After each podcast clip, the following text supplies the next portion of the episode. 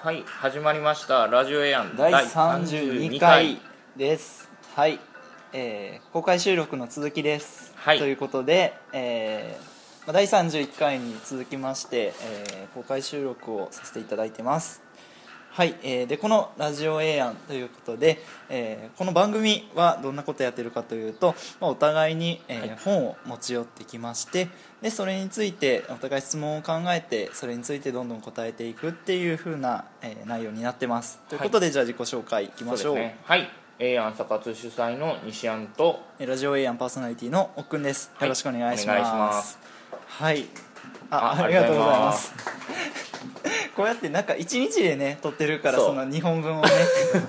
そう。そ 新しい感が出ない。っていうあそうそうそうそうそう。一応なんか記事的にはねなんか各週で上げてる感じなんで。なんですが。はい。ということでじゃあまあねその続けていきたいと32回テーマフリーダスですよね。はい。ということで、えー今回、えー僕が選んできた本なんですけれども、えーヘンリー・ D・ソローの、えー孤独は贅沢」はい。えーあ一人の時間を楽しむ極意孤独な孤独は贅沢という本ですね。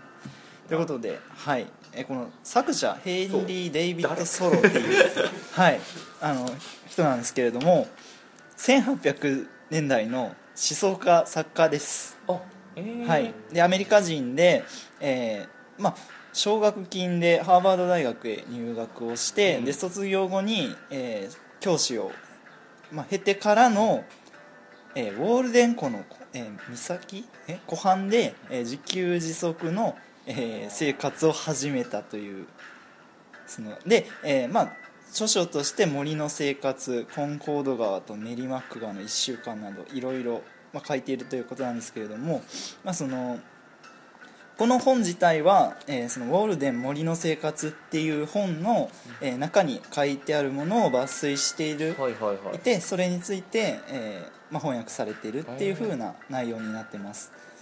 だまあ1800年代ということなんでねそもそもあの何もない 何もないって言ったらあれですけど、うん。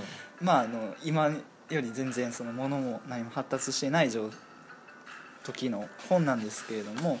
出たのは最近ですよねこれ。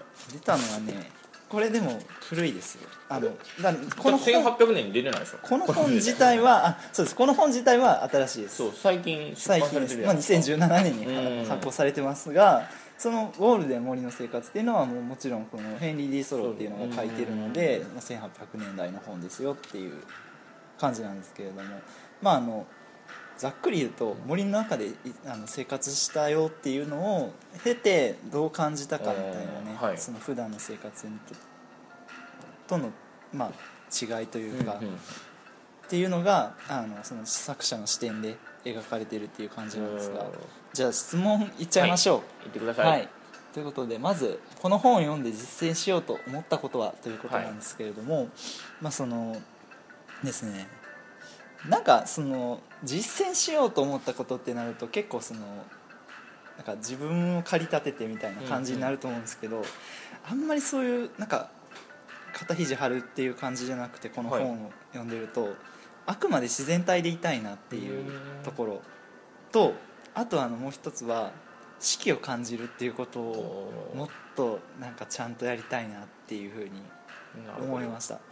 やもうこの1週間なんかどすごい気温の変化がありましたよね。めちゃくちゃもう今日もね。そうですね。だ 今日も今日あの最高気温30度。いくんですよね。そう。今年初の真夏日っていう、いやもう早くないですかっていう。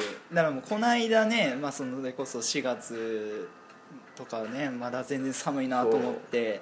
で今度蓋開けて5月なったらあまあなんかちょっと暖かくなってきたと思ったら昨日と一昨日ぐらいなんか外出たらあれ夏になったのみたいな。四季感じられてねもうわけわからへんみたいな。ねちょっともう花見もなんかろくにしてないぞみたいな感じですけど、まあ、そういうことなんですよね。結構その本の中ではいうのは本当にその、まあ、森の中でいろんな自然を感じることで、本当にその、まあ、寒さだったり暑さもそうですけど、まあ、その移ろいも感じていくっていうのもそうですしあとはそのやっぱりその五感で感じるっていうことをすごいあのなんか書いてるなと思ってまあ、五感もそうですし自分のその感覚っていうのをやっぱりそのフルにしていろんなはいもう見えるものとかっていうのを感じていくっていうのがすごく大事なんだなという。へねもう今なんてねスマートフォンとか見てたらねなんかもう本当にもう物質的というか機械的というかね。視線感じてますか？むしろ。西山。はほぼ感じてないわいやね本当にこの本を読んでて思うのは、やっぱりその自然のあるところに行きたいなっていう。それこそ僕ゴールデンウィーク旅行行ったんですけどまあ、日光に行ってきましてでもねやっぱりなんかちょっと違うんですよね、うん。あの観光チックな感じ、はいはい。どっちかというとやっぱりその東照宮とかもね、うん。観光客だらけですよ、うん。本当に。で考えるともうあの本当に何もない自然に一度そういう行ってみるっていうのもすごい大事なのかなっていうふうに感じますね。はいじゃあ次、はい。行ってみましょうか。なぜ一人の時間が自分を成長させるのか、うんとねこれは、まあ、ちょっと結構あの考えて、まあ、この本の中でいくとどういうことになるのかなっていうので、まあ、考えたんですけれども、はい。うん、もう一人の時間ってやっぱ自分と向き合うみたいなうん感じになるじゃないですか、はい。でその中でなんか自分と向き合うだけやったらすごいなんか惰性で流れていくんかなって思ってて、まあその中でもほんまにさっき言ってたその感覚みたいなのをフルに使うっていうのうん。がすごく大事になってくるのかなっていう。なんかその内省の時間みたいなのを作るっていうのがすごく大事なのかなっていう。結構ねちょっと壮大になるんですけど、うん。その自分と向き合うことで本当にその宇宙を感じるみたいな感じで書いてるんですよ、そうほんまにそうだやったほんまに壮大なんですよまあそうですし、なんかその自分のもうなんかシンプルに可能性を、まあ、広げていくだとか、はい。あとはそのあそうですねここ自分自身に限界を作らずに生きてみればいい。可能性の輪郭はどこまでも広がっていくんだからっていう。なんかあくまでその自分と向き合った時にここまでの枠みたいなのを作らずにまあ、考えを巡らすっていうのがすごく大事になってくるのかなっていうそれを実際に、まあ、行動に移した結果がやっぱりその変化が生まれてくるっていう風になってくるのかなっていう。あの普段その人間関係とかでもそうだと思いますけどなんかなんか考えるじゃないですか。ある程度、まあね。ここまではみたいな。自分の範囲とこの相手の拡大の。もうそうだと思いますしなんかちょっとねその気を使うというのもありますし、空気読むみたいなのとかもあると思いますけどあえてなんか自分と人自分自身と向き合ってるところやったらそんなん特に関係なく考えられると思うのでうん。でそれをじゃあ実際にやってみてみたいな。でいいんじゃないかなっていうふうに。結構ねやっぱ自分とそれこそ一人の時間は積極的にね取らないとっていう今のなんか時代の流れもあるかもしれないし。えどうですか？西安は？そうよくねの時間って。人からよくねちょっと僕自身の性格的にねうん。一人でいる時ないでしょって言われることが多いんですけど 僕めっちゃ一人の時間取ってますからね。予定中に書いてますからね。予定入れないっていう時間を。はいはい。それこそ内省も絶対それ結構リフレそれをいわゆるリフレクションっていううん。結構僕リフレクションを大切にしてるんで、はい。そういった意味であの一週日々の振り返りと1週間の振り返りと1ヶ月の振り返りっていうのは絶対やるようにしていて、まあその振り返りって確かに大事ですよね本当に。そのなんかバーって走り出すと意外と止まらなくなるっていうか、結局ねハムスターみたいな状態になっちゃうっていうのがあるからうん。走ってるようで走ってないみたいな。すごく大事ですね。そういう時間を作れてるっていうのがやっぱりいいのかなと思いますけど、じゃあもう一つ質問いってみましょうか。やってみたい人に一人まるまるるこれいやね。オープンだよね自分で質問したの。いやこれ自分で考えましたよ、そいやーねここでな僕は結構一人旅に行く。うああなるほでさっき言った日日光もそうなんですけど一人で行くんですよね、うん。基本的には。いやもうそれはなんか大学生の頃からそうなんですけど、まあ、この本に書いてるとこなんですけど、まあ、金もない仕事もない友達もいないだからすぐに旅に出られるっていう一人旅に出る理由ってうんいう風な形で書いてるんですけど、まあ、2人の若者が連れ立って海外に旅に出た時に、まあ、一方は一文なしで、えーまあ、行く先々で、まあ、自給自足的な感じで暮らそうと思ってた。ただもう一人の方はポケットに為替手形を持って出発した、うん。でこの2人はやがて仲違いし一緒に旅にをするのをやめるであろうということは簡単に想像がつくっていうふうに書いてて、まあ、道連れがいるといちいち待ったり予定を合わせたりなかなか旅立てないっていうふうに最後締められてるんですけど、うん。まさにその通りやなっていう。僕がその自分で一人で旅行したりする理由ってまさにそこなんやなって思ってて自由に行動したいなっていう。そうなんですよ。えなんかみんなでワイワイじゃなくて。いや本当そうですね。へあ全然すワイワイするのも好きですよ、なんかねあの海行ったりとかもはいはい。そうだと思いますし、ななんやかんやその集まろうってなったら集まりますけど、なんか本当に遠出をしたりとかっていう風になった時はあなんか一人で行きたいってえいう、もうなんかね現地調達というか情報とかもそうなんですけど、もうそこでいろんなものを調べたりとかしてで自由に動いていくみたいな、どうです西ちゃん旅は？僕旅ね旅というかしないですね。旅 なんか海外よく行くじゃないですか。海外よく行くね、うん。イメージをね植え付けてるだけなんいやでも今年も行ったじゃないですか。今年も行って今年行って去年も行ってるでしょ？でしょ？その前に1回行ってるでしょ？人生それだけですからね。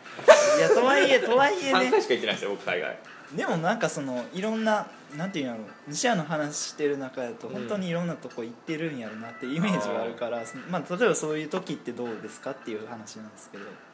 あそうね結構僕も、その旅の仕方もあれはかまあ完全にこれめっちゃプライベートな話なんですけど いやいいじゃないですか海外旅行の話も結局は現地集合現地解散なんですよね。うーん。結局みんな日本全国から集まってとりあえずこれの目的地に行こうって言って、はいはいはい。で現地集合現地解散だからもちろん時間も合わないからうん。とりあえずこのホステルにこの何時までに集合してねっていう決め方なんですよね僕らの旅の仕方って。だからそれまでの時間は自由だし早く入りたい人は早く入ってわーってやったり。うん。結局まあそうそんな意味ですよね。結局ポイントだけあってそこにたどり着く方法がバラバラやしそこまで何してくるかも違うしで同じような工程を持ってる人だったらじゃあ一緒になんか行くみたいな話が生まれたりしてっていう感じだと多分いわゆる一人旅に近いんか分かんないけど結構そうですね。たまたまあったからみたいな感じでパシッとつながるっていう。はいはいはいだから今の雰囲気だとそんな感じですよね、うん。確かにその一人で行った中でたまに交差するみたいな。そうそう。たまたま交差して一緒に行くみたいな話になるっていう。それいいですね。僕もそういうの好きだと思いそう。ますえあの本君はそう何日光で宿取らずに行くの？にでも宿取らなかったですね。本当にそうなんや。かもへー。日光で調達うに宇都宮でもう考えてあ日光から宇都宮行ったんあですけど、はいはいはい。もう現地調達的な感じですよね、それこそでも2日目の予定とかも決めてなかったから、はいはい。